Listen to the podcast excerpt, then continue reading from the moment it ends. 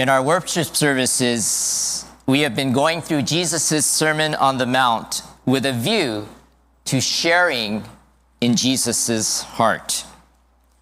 Beginning with Matthew 5:21, Jesus began to provide concrete examples of the greater righteousness which he spoke about in verse 20. He said, For I say to you that unless your righteousness surpasses that of the scribes and Pharisees, you will not enter the kingdom of heaven. Unlike the Pharisees and scribes who focused just on outward acts, Jesus was bringing to light what was behind their specific actions. Jesus was addressing the issues of the heart. In Matthew chapter 5, 21 through 26, Jesus addressed the sixth of the Ten Commandments You shall not commit murder. In doing so, Jesus pointed out the heart behind murder, stemming from an unforgiving, hateful, and angry heart. Thus, Jesus warned his listeners to quickly address anger and unforgiveness issues of the heart. In Matthew chapter 5, verses 27 to 30, which we will be looking at today, Jesus deals with the seventh and tenth of the Ten Commandments. You shall not commit adultery. You shall not covet your neighbor's house. You shall not covet your neighbor's wife. Let me read Matthew chapter 5, 27 through 30. Jesus speaking. You have heard that it was said, You shall not commit adultery. But I say to you that everyone who looks at a woman with lust for her has already committed adultery with her in his heart. If your right eye makes you stumble, tear it out and throw it from you. For it is better for you to lose one of the parts of your body than for your whole body to be thrown into hell. If your right hand makes you stumble, cut it off and throw it from you. For it is better for you to lose one of the parts of your body than for your whole body to go into hell. First, Jesus lays down what it says in the Old Testament, something that his listeners have heard before. You have heard that it was said, You shall not commit adultery. His listeners had surely heard and understood God's commandment concerning adultery. In Leviticus 20, there is a whole section on sexual sins deserving of death, which are part of the Mosaic law. This is what it says regarding adultery. If there's a man who commits adultery with another man's wife and one who commits adultery with his friend's wife, the adulterer and the adulteress shall surely be put to death. Though God expressed the severity of the sin of adultery by declaring that it was a punishment worthy of death, this was not fully obeyed. If this commandment were truly enforced today, the sad reality would be that the population of the United States would probably be less than half of what it is now. We need to remember that God's commandments are not to destroy us, but to protect us. The severity of the punishment for adultery points to the destructive nature of that sin. The issue of adultery as it relates to divorce is addressed by Jesus in Matthew chapter 5, 31 through 32. And we will look at that in a couple of weeks.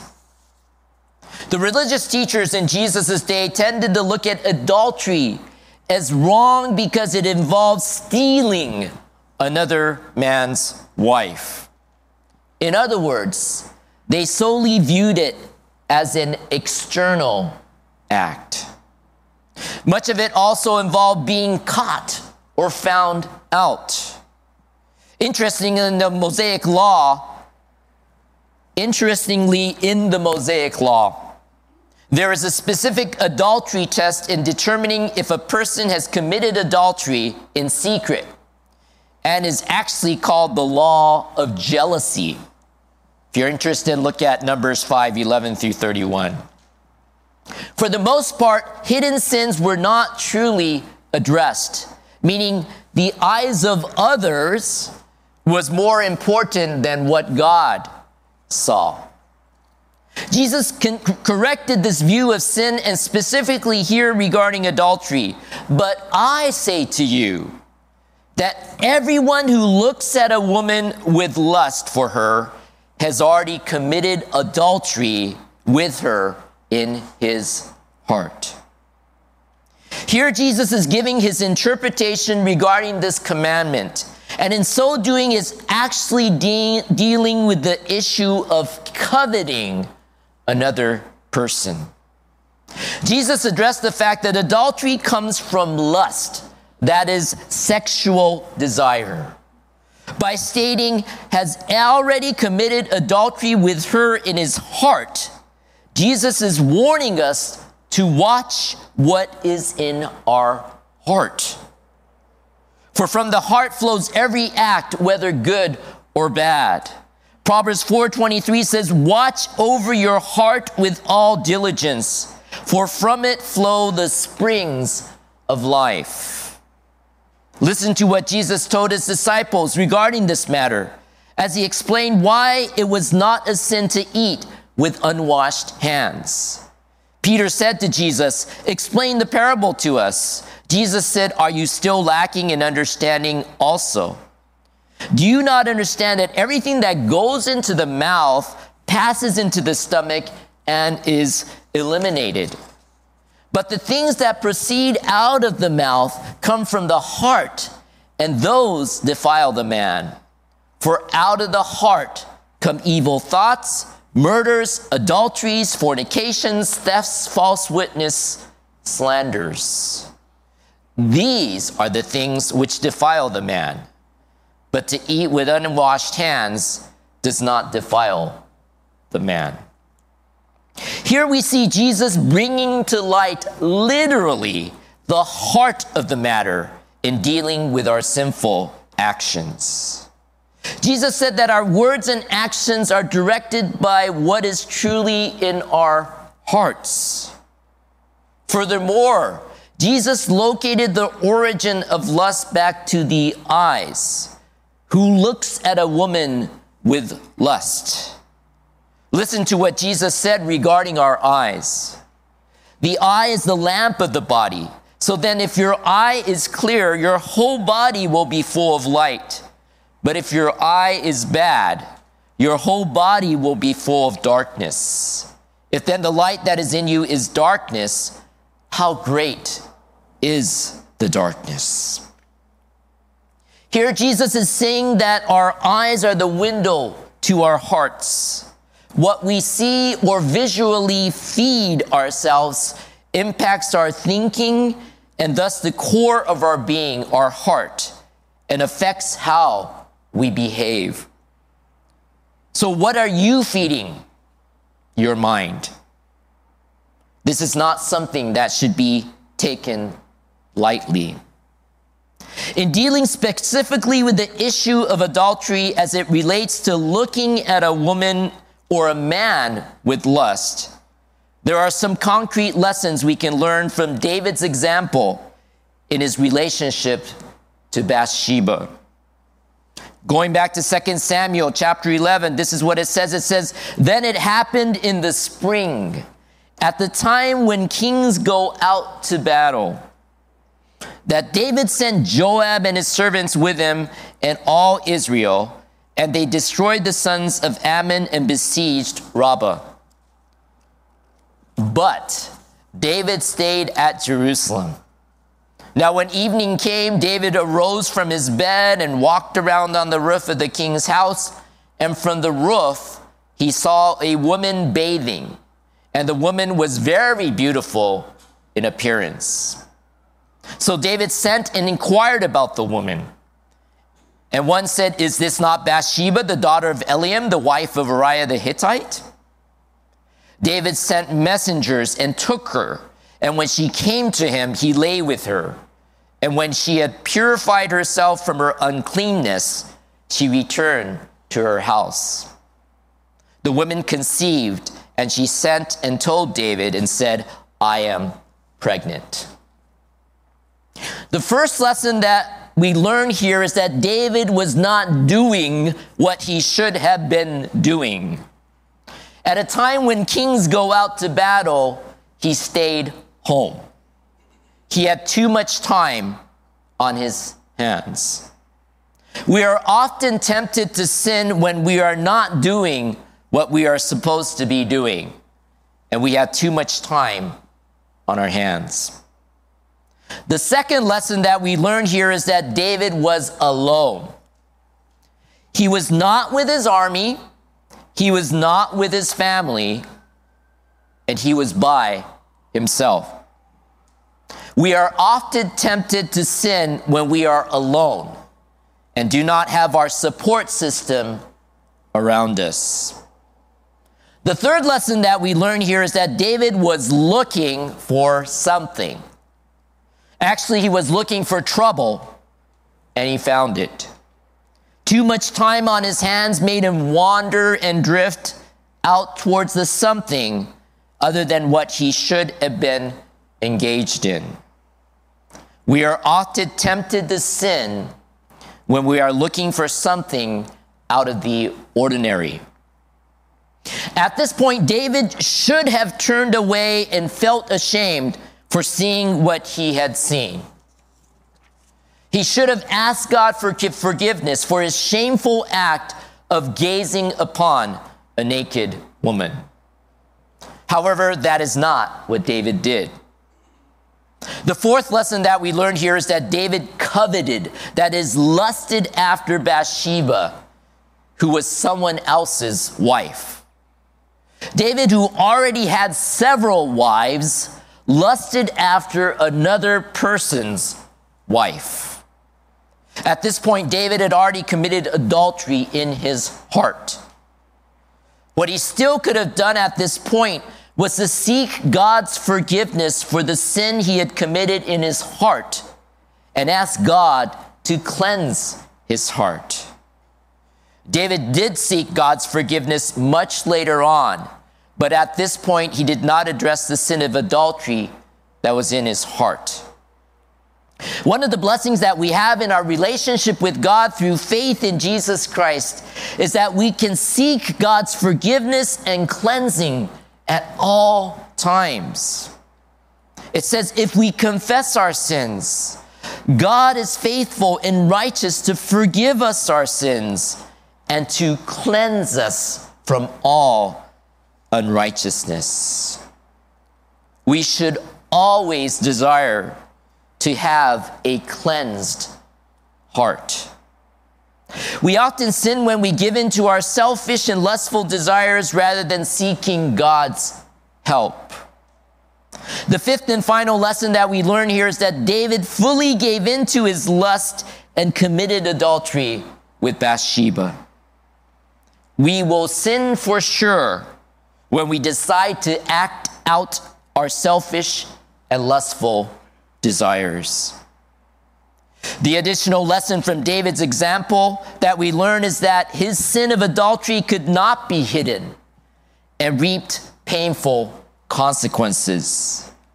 David ended up killing Uriah, who was Bathsheba's husband, in order to hide his sin of adultery, which was evident through her pregnancy.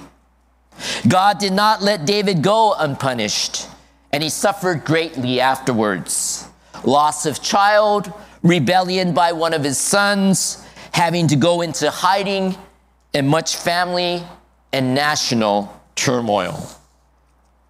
No, the sin of adultery is not to be taken lightly, and we must take to heart what we should be aware of in order to prevent committing adultery. At the same time, I do want to make sure that we understand that Jesus is not saying that the act of adultery and adultery in the heart are the same thing. The act of adultery is far worse than adultery in the heart. However, Jesus' point is that they are both sin and both prohibited by the command against adultery.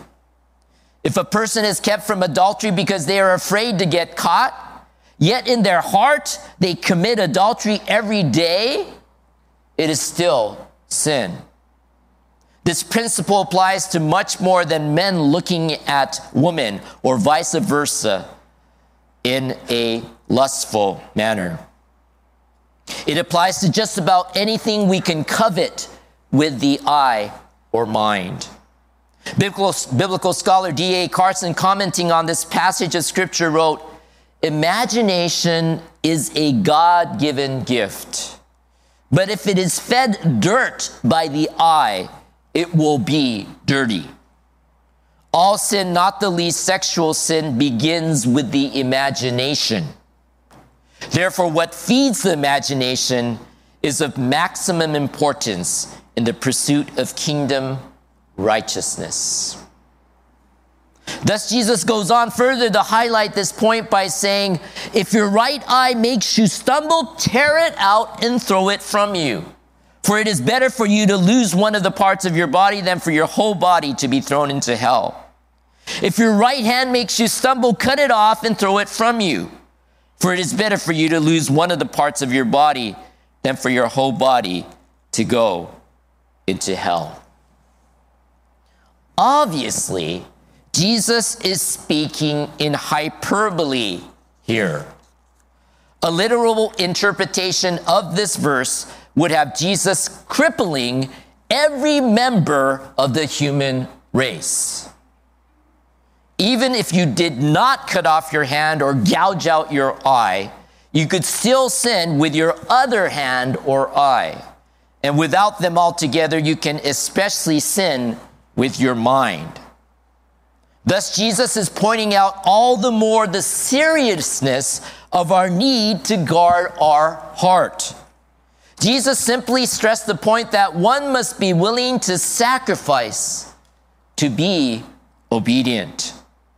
Better to deal with the troublesome eyes and hands than for your whole body to go into hell. Jesus is declaring in a graphic manner that we must be convinced it is more profitable for the simple part of our sinful part of our life to die rather than to condemn our whole life. Jesus' point was that we must deal radically with sin. We must avoid temptation at all costs. Let me end with some practical advice in dealing with lust and issues with our eyes. Listen to Job as he asserted his integrity. I have made a covenant with my eyes. How then could I gaze at a virgin? I still remember something that Pastor John Katagi said at a youth group meeting when I was a teenager. He said, The second look is sin. What he was saying was that if you found yourself in a situation where an attractive person passed by you by and you did one of these things, you were lusting after that person. That instruction has stayed with me all of these years. I keep this in mind whenever I go, whether wherever I go, whether I am in a shopping mall, at the beach, driving in my car, or even at church. I try to think of having blinders on so as not to look to the side or do a double take. Now, I realize that just because I don't take a second look doesn't mean that my mind is clear of any sin but it definitely removes the idea of feeding or fueling sinful thoughts. Another thing that I learned as a youth was to commit to memory 2 Timothy 2:22.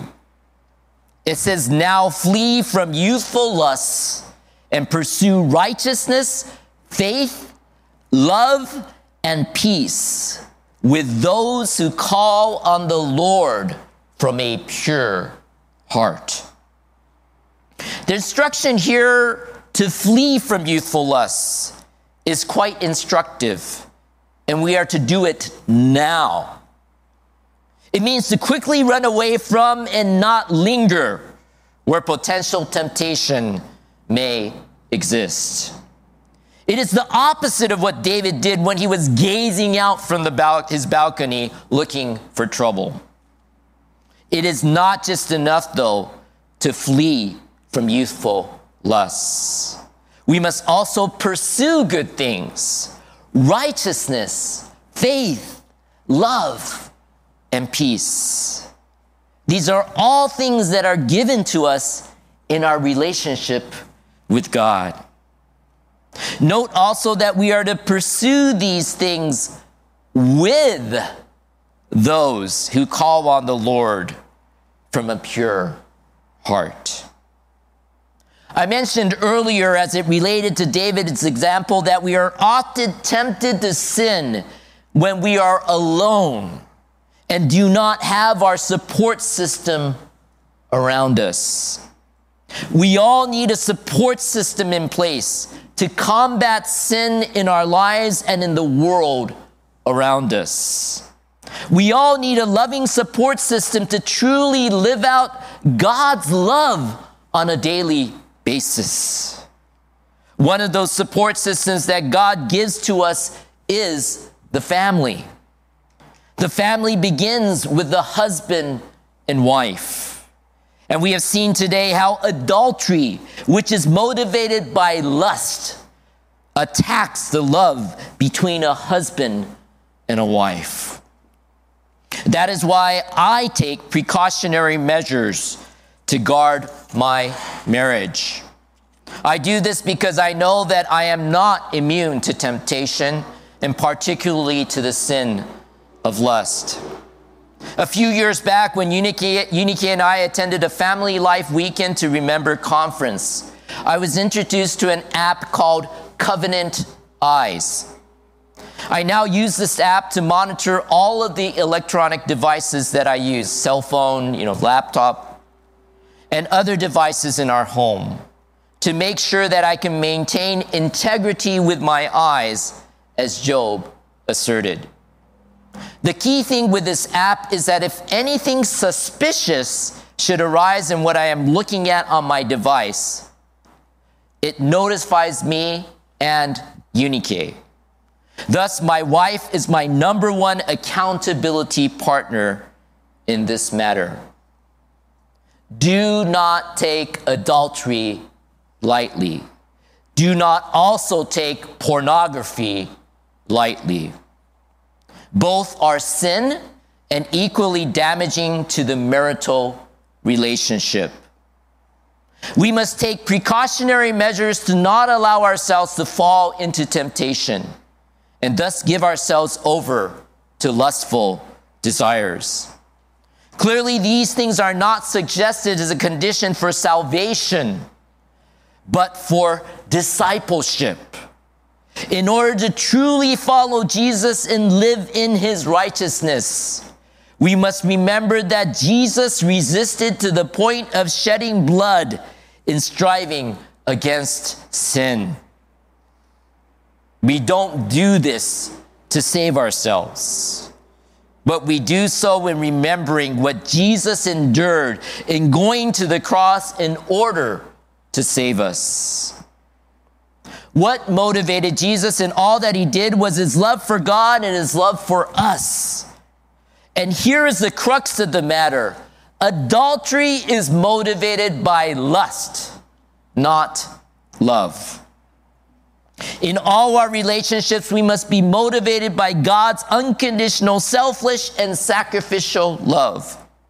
Lust is antithetical to true love because it dehumanizes another person into an object of passion for one's own fulfillment.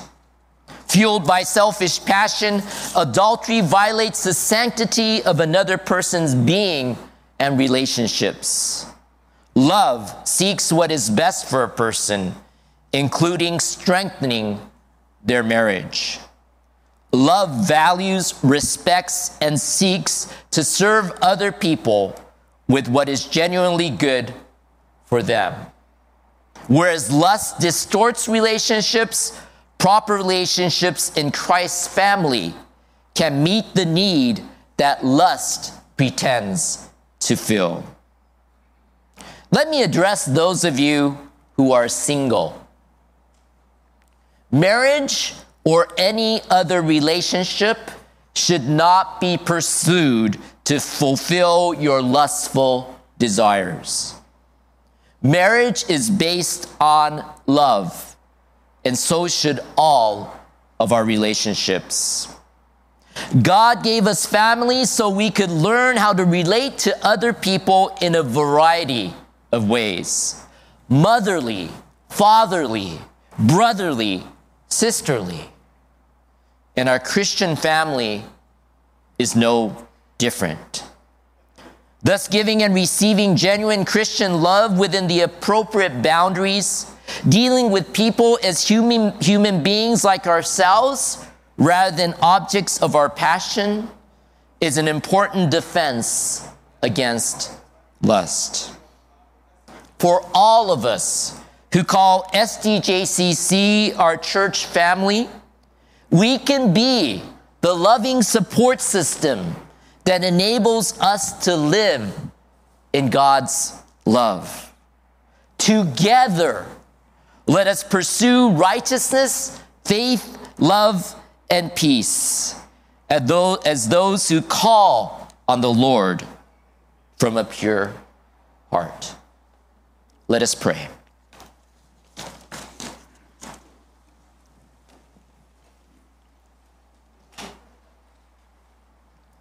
Dear gracious Heavenly Father, 恵み深い父なる神様。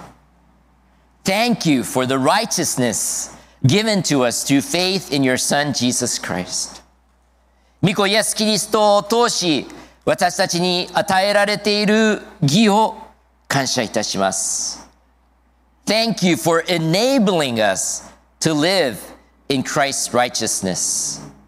キリストにある義によって生きられるように助けてくださり、感謝します。Thank you for teaching us how we are to love you and others righteously. どのようにして義をもって神様と他の人を愛するべきかを教えてくださり、感謝します。Please cleanse our hearts and continually fill us with your love in our relationships with all people. どうか私たちの心を清め、すべての人々との関係において、神様の愛で絶えず満たしてください。Please keep lust far from us and help us to pursue your righteous love together as a church family At all times. どうか情欲を私たちから遠ざけ、教会家族として常に共に神様の義なる愛を追い求めることができるように助けてください。We pray these things in Jesus' precious name. これらのことを尊いイエス様の皆によって祈ります。アメン。Now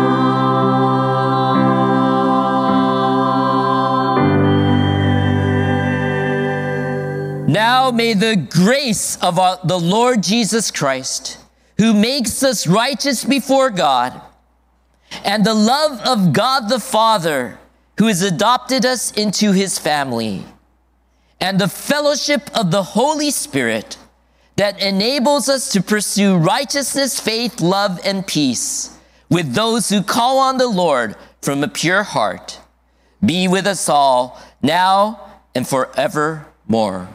青食い恋願わくは私たちを神の御前で義としてくださる主イエスキリストの恵みと家族の一員として迎えてくださった父なる神の愛と清い心を持って主を呼び求める人々と共に義と信仰と愛と平和とを追い求められるようにしてくださる精霊の交わりとが私たち一同と共に今も後も余々限りなくありますように。アメン。